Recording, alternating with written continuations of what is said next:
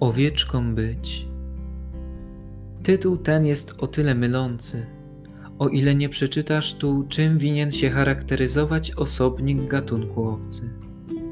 Nie jest to także zachęta do ogólnej dehumanizacji.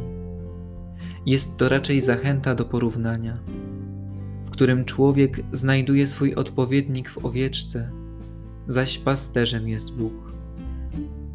Zobaczmy, jak się prezentuje owieczka bez pasterza.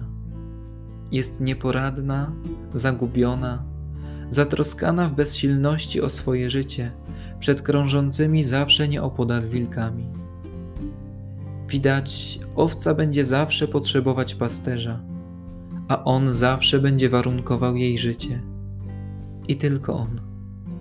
Owieczka nic sama z siebie nie posiada lecz zawsze spodziewa się wszystko otrzymać od łaskawego i miłosiernego pasterza. Psalmista pisze: Nie zapominaj o wszystkich jego dobrodziejstwach. Można zapamiętać choć niektóre, a mieć świadomość, że wszystko to łaska otrzymana darmo.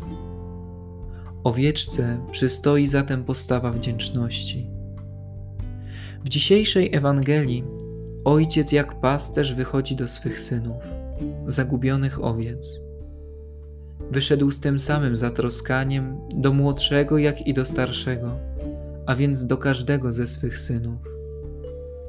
Wychodzi zawsze, nie pozostaje nigdy w miejscu, ale z nieustającą tęsknotą szuka dróg do owych zagubionych, na której drodze, na którym szlaku ich znajdzie.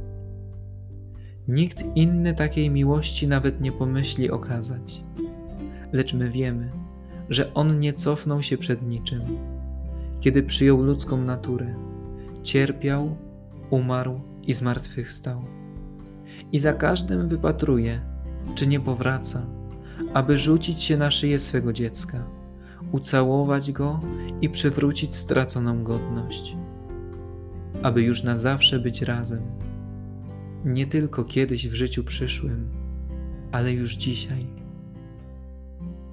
Zabiorę się i pójdę do mego Ojca i powiem: